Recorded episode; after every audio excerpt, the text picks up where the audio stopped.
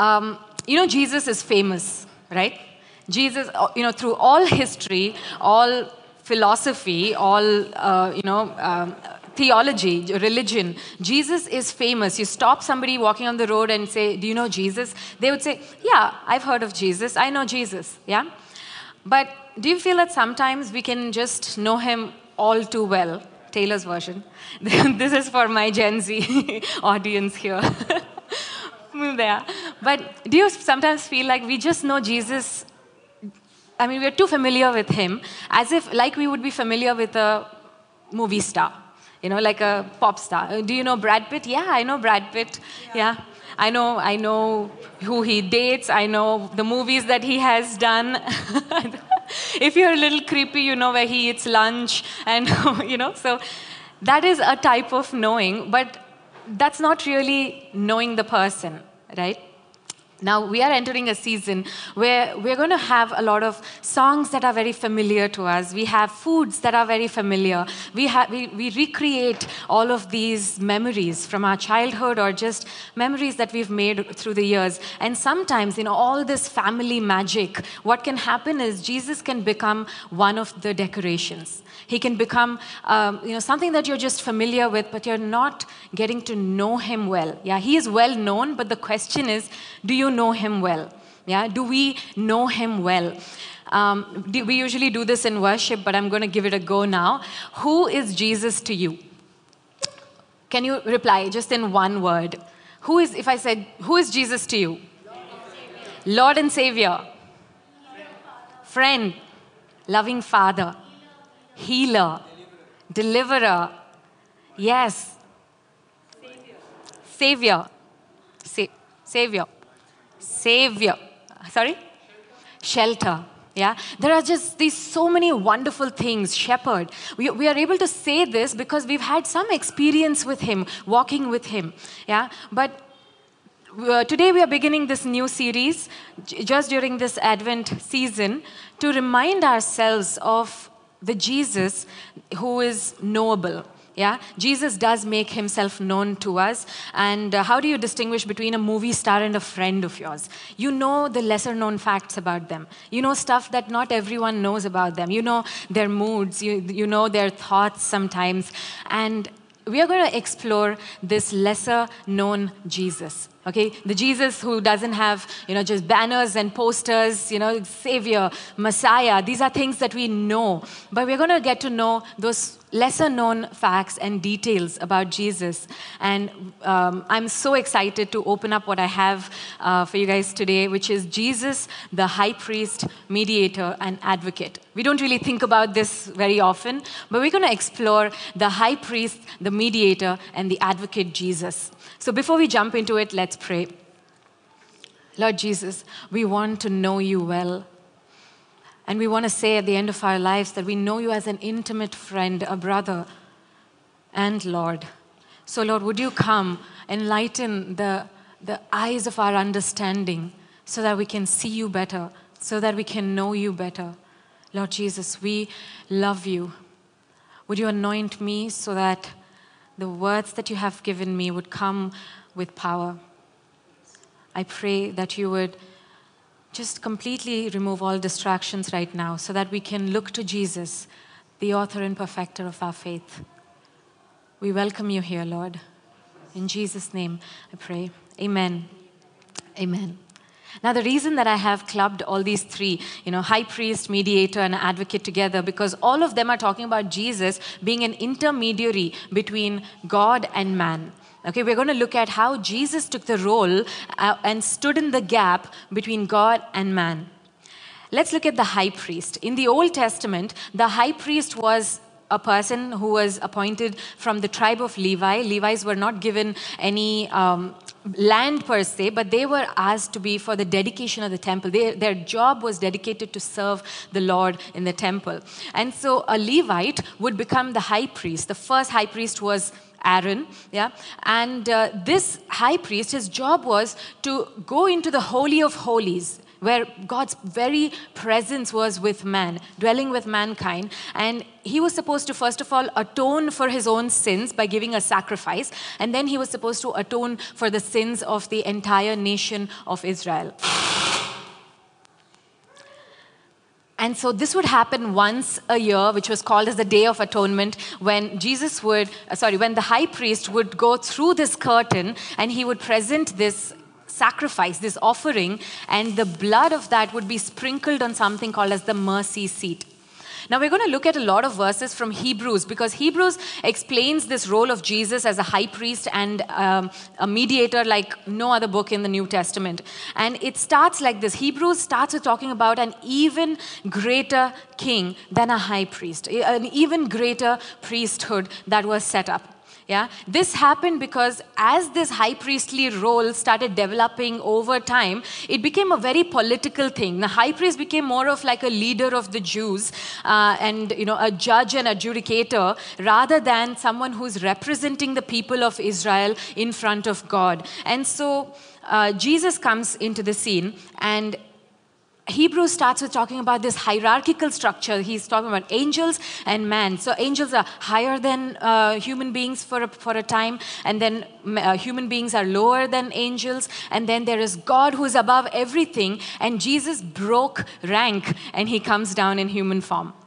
So we, why did he do that? We'll pick up in Hebrews 2, verse 9 onwards. It says, But we see him who for a little while was made lower than the angels, namely Jesus. He was crowned with glory and honor because of the suffering of death, so that by the grace of God he might taste death for everyone.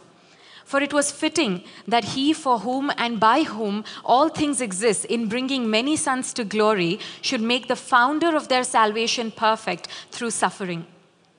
So, because Jesus had to do this, he had, then uh, in verse 17, it goes on to say, Therefore, he had to be made like his brothers in every respect, so that he might become a merciful and faithful high priest in the service of God. Now, this was stunning to me when I read this verse because it says, he had to be made like his brothers in every respect so that what is the purpose of jesus coming to the earth? Why, did, why was he supposed to be born in human form? Couldn't he have sorted it out all in, in the heaven? Why did jesus have to step down to the earth? It's because it says so that he might become a merciful and faithful high priest that was the purpose of Jesus having to step down and live this human existence because it goes on to say, in order to make propitiation for the sins of the people, for because he himself has suffered when tempted, he's able to help those who are being tempted. So Jesus had to step down in the form of a human being. The miracle of Christmas is not a baby being born in a manger. Okay, the miracle of Christmas is that the Lord of glory, the Lord of all creation, sets aside his divinity and breaks rank and comes down in human form so that he can live like us, he can walk like us, yet being tempted in every way, yet without sin, and then give himself as a spotless offering to God. And then, as a high priest, he enters into, you know, through the veil, through the curtain, he stands in, in front of the throne of God and he offers himself as a sacrifice, as a propitiation. Now, this word propitiation is very important. Somehow it didn't percolate down to our modern Christianese. We know hallelujah, but we don't know propitiation. Okay? But propitiation is, it basically means to appease or to satisfy the wrath of God. Another word for it is conciliation. Yeah, this is where we get the word reconcile from. Yeah, God, uh, Jesus, the high priest, reconciles us uh, from you know man to God. He reconciles man to God. But the nature of propitiation is that it does not procure the love of God or it doesn't make him a loving God. Have you heard this said that the Old Testament God was an angry God and the New Testament God is a loving, gracious God. That's not, not true at all. Because what propitiation does is it makes it consistent with the character of God to be loving towards us. Because a holy God cannot be loving towards a sinful man. And so, what Jesus did is he took away the sin so that the love of the Father can come to us. Think about it this way if you had a tap in your house and you know clean drinking water came from it. But there is some kind of a blockage in the pipe. So when you open the tap, what comes out? Nothing. Either dirty water or nothing at all, okay? And sometimes these taps also make some angry noises. Like I know the one in Colin and Navas's, you open the tap and it goes, you know? But um, we can look at God that way, saying, hey, I'm not experiencing this love of God because, I don't know, maybe you're in the consequences of your sin or whatever it is. But you can think that, hey, God must be not a loving God. But would you do the same thing with this water scenario and say, if the water is not coming out of your tap, you would think, I think, no, there's no more drinking water in the world all the drinking water is over. No, you'd call a plumber to get it looked at, right? And that is what Jesus did. He, as a good plumber, came down, got into his knees, and he opened up the pipes and he removed that kachra. And now the love of the Father, the mercy of the Father can flow to us. That is the role of a high priest. Yeah, can we give him glory for that? Let's just praise him, Jesus. Thank you, Lord. Thank you, Lord. You know, how, how is Jesus different from the high priest that came before him? Let's look at that. Because Jesus is unique. He's called the chief high priest. Why is he different? How is he different from the high priest before? First of all, he didn't have to atone for his own sin. Yeah, Hebrews 4, 4 15 says, For we do not have a high priest who's unable to sympathize with us in our weakness, but one who in every respect has been tempted as we are, yet without sin. Spotless Lamb of God. Okay, he was absolutely without sin, so he, unlike the other high priests, didn't have to pay for his own sin. He didn't have to atone for his own sin. Secondly, he is merciful what these high priests were doing is they were they were putting more of a yoke on people saying you have to do this you have to do this you have to do that in order to attain the love of god whereas jesus came and he showed mercy instead of judging them yeah, he showed mercy and he represented all kinds of people. On the cross, he goes on to say, Forgive them, Father, for they do not know what they are doing. He's a merciful high priest. And thirdly, he is faithful. 1 Samuel 2:35 this is the promise of the Messiah. It says, "And I will raise up for myself a faithful priest who shall do according to what is in my heart and in my mind." And several times in the New Testament we hear Jesus saying, "I only do what I see my Father doing."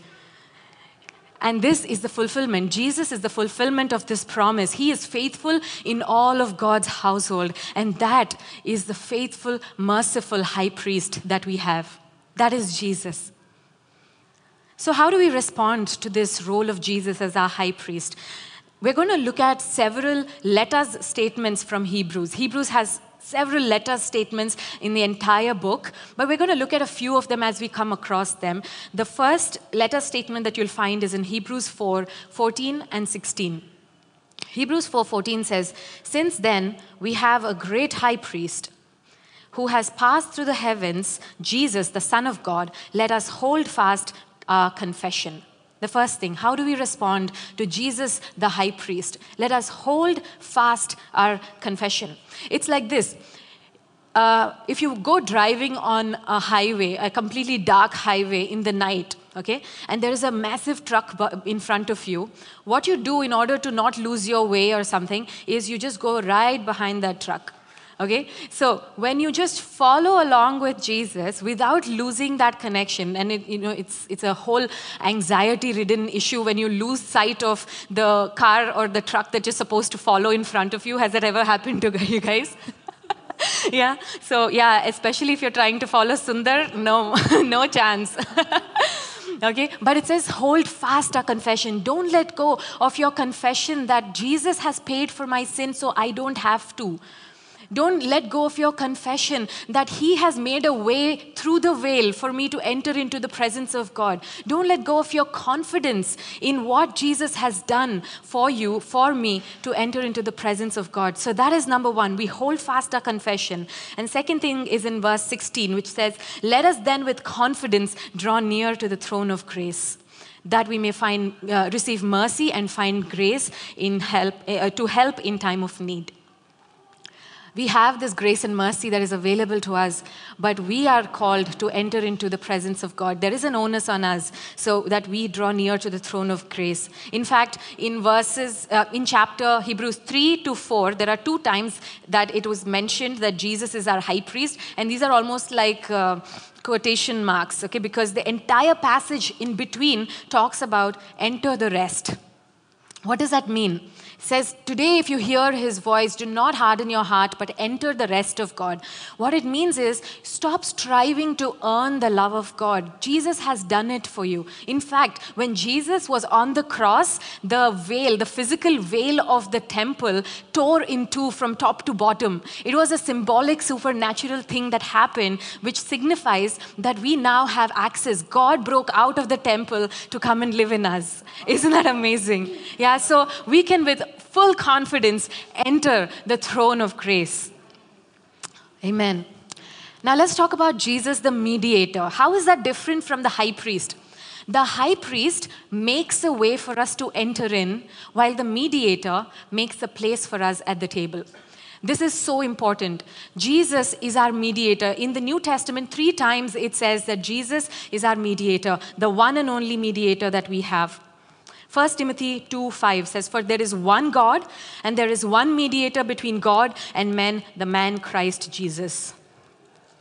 But why is Jesus the mediator? We see this in Hebrews 9 11, 11 onwards.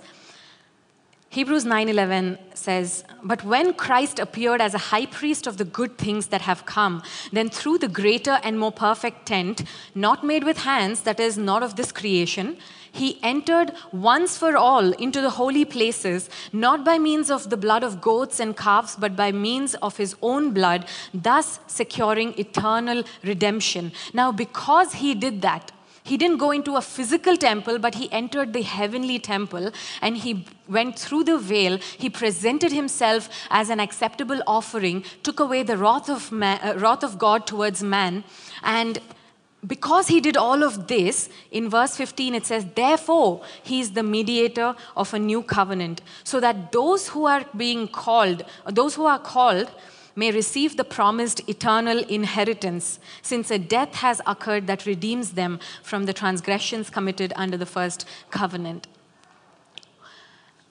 Have you experienced in your families or somebody that you know, etc., where siblings just fall out uh, with one another after somebody passes away, maybe you know the father or the mother passes away and leaves behind a will.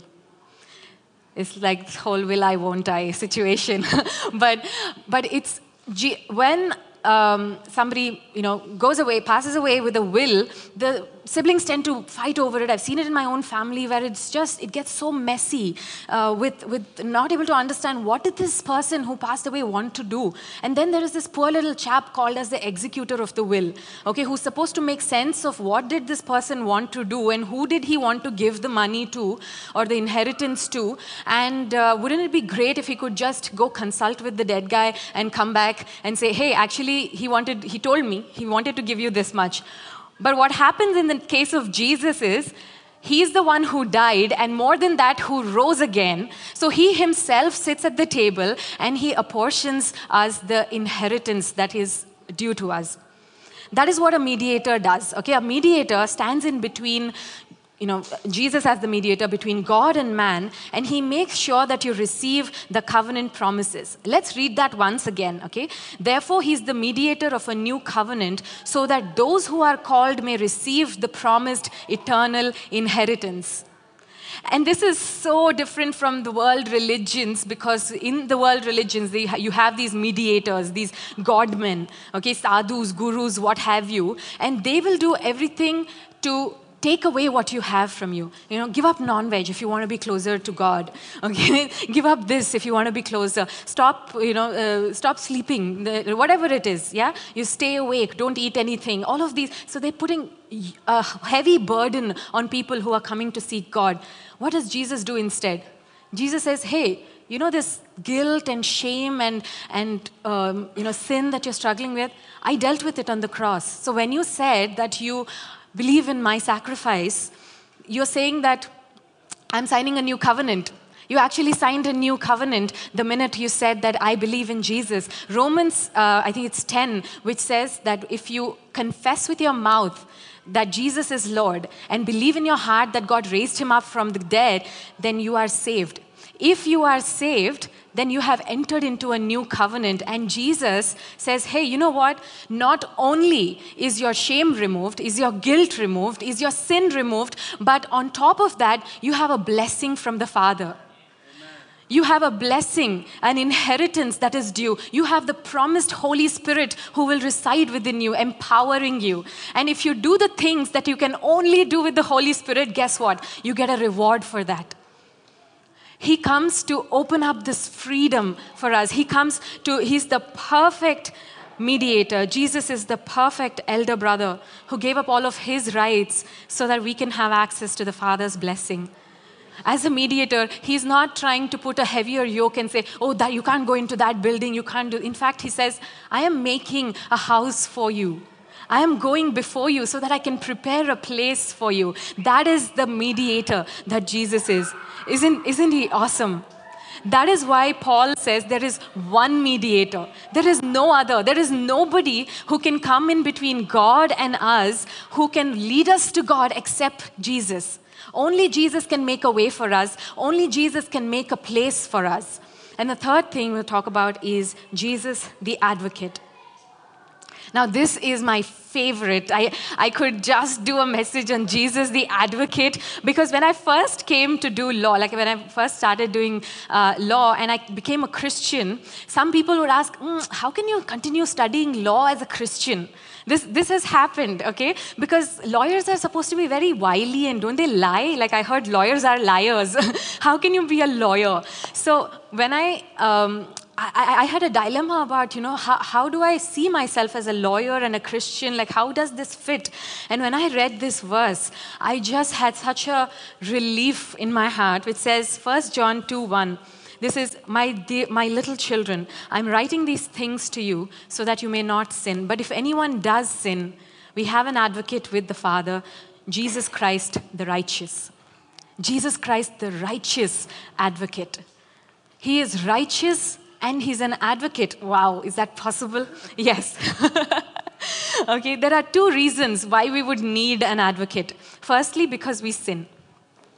The craziest thing when I started telling my family and friends that I'm pursuing law, the first thing that they would ask me, any guesses? When I, when I told somebody, like anybody, just randomly, I tell them, oh, I'm pursuing law, the first question would be, sorry? You, no, no, law, yeah, they know I'm a lawyer. Okay, so after that, the, their first question would be, if I murder somebody, can you get me out? okay? Uh, doesn't that i mean that, that's a lot of uh, that's a very common question right? You would ask lawyers if i murder somebody i'm like how are you going to murder directly? Yeah? If i murder somebody you will you'll be able to get me out. My family members everyone would ask me this question if there is no sin there is no need for an advocate right if we don't sin we don't need an advocate it's fine we are good but the fact is that we are saints who are being sanctified. So all of us sin. Yeah? So we need the help of an advocate. And second reason why we need an advocate is because we have an accuser. And this is very real. Yeah? Revelation 12:10 says, "The accuser of the brethren of our brothers has been thrown down who accuses them day and night before our God." We have a real accuser. Now, if you sin or if you, let's say, if you stole something but nobody saw you do it, did you actually sin? Yes. okay. Yes. But the thing with God is not only does He see everything, He is Himself a witness to everything, but all powers, principalities, everybody sees everything that we do. So it's not like there is, you know, the, you can get away with stuff. So the minute Satan sees that we've done something wrong, okay, that, that we have sinned, he rushes like a, a, sibling tattling to his parents. He rushes to God and he says, You know what he did? We saw this in Job, right? Satan was just getting at, at uh, God saying, Oh, this guy that you think is so righteous, this, that, and the other. He is an accuser. But shall I tell you the good news? In a criminal case, the accuser has no place before God, before the judge. It's a, a, criminal case is basically between the judge or the, the state, the government, and the accused. The accuser actually is not a party to that discussion at all. If he wants, the judge can call on the accuser as a witness. But God's never going to call uh, Satan as a witness because he knows he's a liar. He's a father of lies, right? So that is a part of the good news that even though he's an accuser and he accuses us day and night before the throne of God, God will never call him up or give him any platform to accuse us from. He can't stand on the witness stand. He's not a party to that, um, you know, crime in that case. And the second thing is that when we think about an advocate, we generally think about, you know, what you must have seen in movies where there's a judge and then there are two parties and one uh, both of them have their advocates and both of them are fighting for the rights of their own clients. Okay so then you're like oh wait, what is the truth really? And it gets muddled up. But in the jewish court and this is what they probably were referring to in this context what is what would happen is there is no role of an advocate at all. There is the judge and then there is the accused and the judge tries everything, for, calls for evidence, and has a discussion. It's, it's called as an inquisitorial uh, system, where the judge asks these questions and uh, uh, the accused will answer the questions he will examine the documents evidences etc but if the judge sees that the, the accused is you know, stuttering, not able to talk, not able to defend himself. He's very weak and he comes to the judge not knowing his rights or anything like that. The judge himself will step into the shoes of an advocate and he will say, You know what? Uh, do you know that you have these rights? Do you know that you can uh, ask for this defense? Do you know that you can you have this exception? And, the, and he steps into that advocate's role. And this makes so much sense in the context of Jesus because the Bible says that Jesus is also a judge. It's not God the Father is higher in hierarchy, and then Jesus standing down, you know, is pleading with God. Jesus is the judge. Okay, God, God, Jesus, Holy Spirit, they are one and they are the judge. And Jesus, seeing the state that we arrive to God in, trembling, not knowing what to say, not know, you know, full of guilt and shame and all of that, when we come and, you know, if God says, did you do this? Did you do, do this, you know, commit this sin? And we're like, yes, God, I'm so sorry. What do I do? And Jesus says, hey, but did you know that when you said that you're a Christian and you signed that new covenant with me, this is covered. Your sin, covered. It is a defense. It is an acceptable defense in a court of law that you go and show the cross and your sins are removed in, in the eyes of God. And that is what Jesus the advocate does. Romans 8 33 to 34 makes this very clear. Who shall bring any charge against God's elect? It is God who justifies. Who is to condemn? Christ Jesus is the one who died, more than that, who was raised, who is at the right hand of God, who indeed is interceding for us.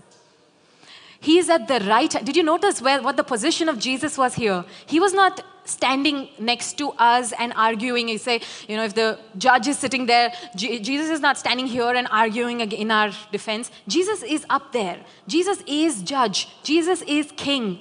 Okay, we need to, uh, this really helps us to understand that scenario. He's at the right hand of God, interceding for us. He would turn around to the father and say, Hey, you know what? This guy, he, he believes in me. I know this guy. My, my sacrifice was enough for this sin. My sacrifice covered this. It's covered, it's taken care of. That is what Jesus does for us. So, does that mean that we go on sinning? No, okay, Romans 6 is an entire passage that explains why we do not go on sinning. And one of the best examples of Jesus as an advocate on the earth, while he was on the earth in human form, was the example of the woman caught in adultery. These Pharisees and scribes wanted to trap Jesus, and they come with this woman caught in adultery. They come with stones to stone her because legally that is what she deserves. And Jesus, being the compassionate advocate that he is, he steps in and he writes something on the sand. We don't know what it is, but he asks the question the one who has no sin, let them start stoning this woman. And from the oldest to the youngest, they all clear out the place because they realize that they are sinners as well. The only one who's righteous, the only one who has a right to punish her, punish us, or punish that woman who was caught in adultery was Jesus himself. And this is what he says Woman, where are they? Has no one condemned you? She said, No one, Lord. And Jesus said, Neither do I condemn you. Go and from now on sin no more. Jesus is our compassionate advocate, but he never condones sin. Okay? Sin is still, you know, it, it's, it's still not okay. It still hurts the heart of God when we sin. We can no longer go on sinning because it's no longer our nature after we've encountered Christ. He changes us from the inside out. We, we are not sinners being saved, we are saints who are being sanctified. Hallelujah. Amen. So, how do we respond to this? The high priest who makes a way, the mediator who makes a place, and the advocate who makes a case in our defense. How do we respond to him? And there are three letter statements that I want us to look at. Hebrews 10 22. Let us draw near with a true heart in full assurance of faith, with our hearts sprinkled clean from an evil conscience and our bodies washed with pure water.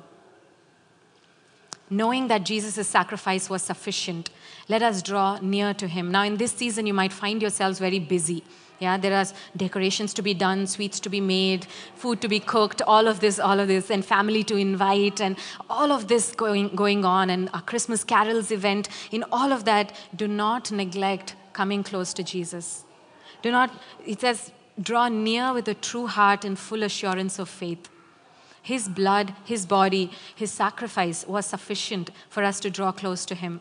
And he says that if we draw near to him, he draws near to us. So, can I urge you, encourage you this morning? Let us draw near to him. Let us spend time in his presence. No matter how busy and crazy your day might look, take some time out to just spend with Jesus. It would really enrich this season to, for you. It's not going to take away your precious time. The best time spent is at the feet of Jesus. So, let's do that. Secondly, verse 23 let us hold fast the confession of our hope without wavering, for he who promised is faithful.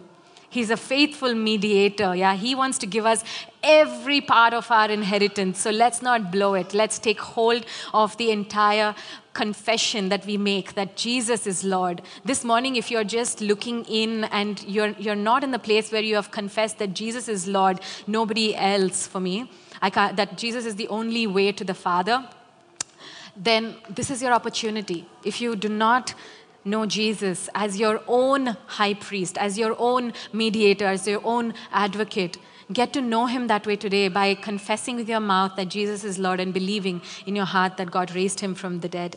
And thirdly, and this is where I want to really, um, you know, stay for a little while, and this is let us consider how to stir up one another to love and good works, not neglecting to meet together, as is the habit of some, but encouraging one another, and all the more as you see the day drawing near.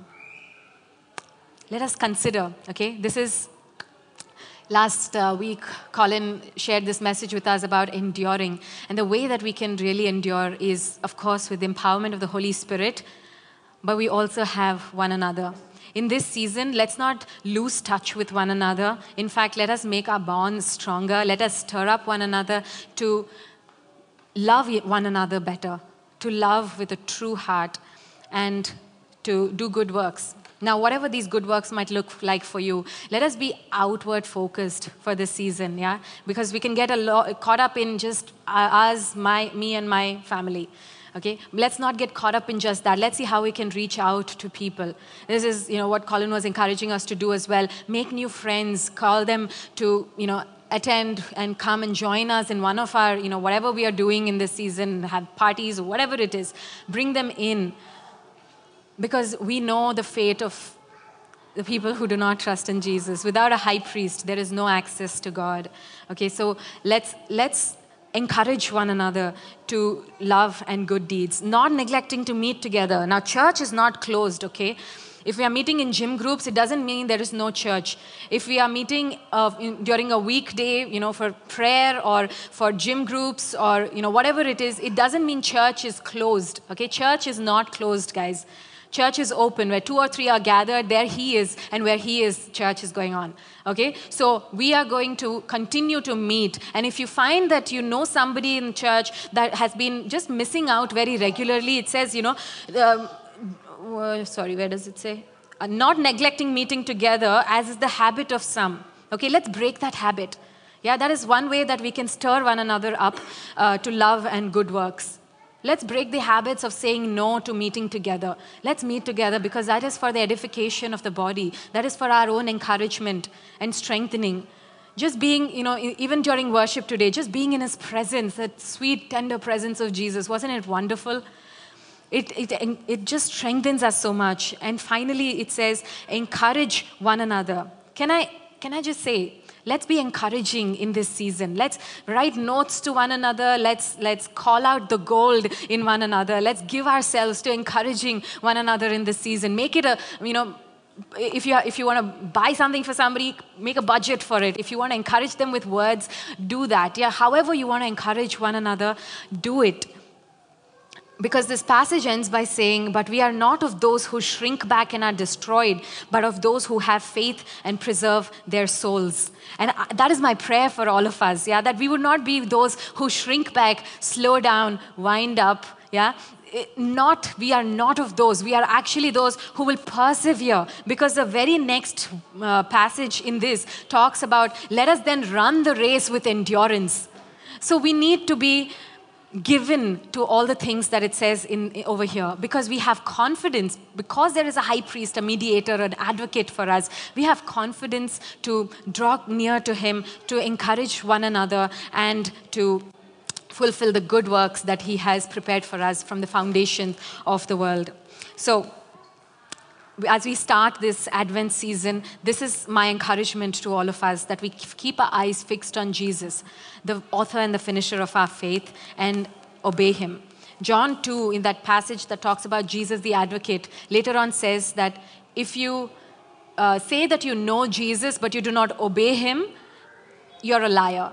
Okay? So basically, it's saying if you want to know Jesus better this season, then obey him. And how can we do that? By I mean, the Bible helps us in that, okay? So let's, let's do that. And right now, I want to just invite the Holy Spirit to speak to each one of us and um, um, ask, ask Him, what can I do to obey you? Today, this week, what can I do, Lord?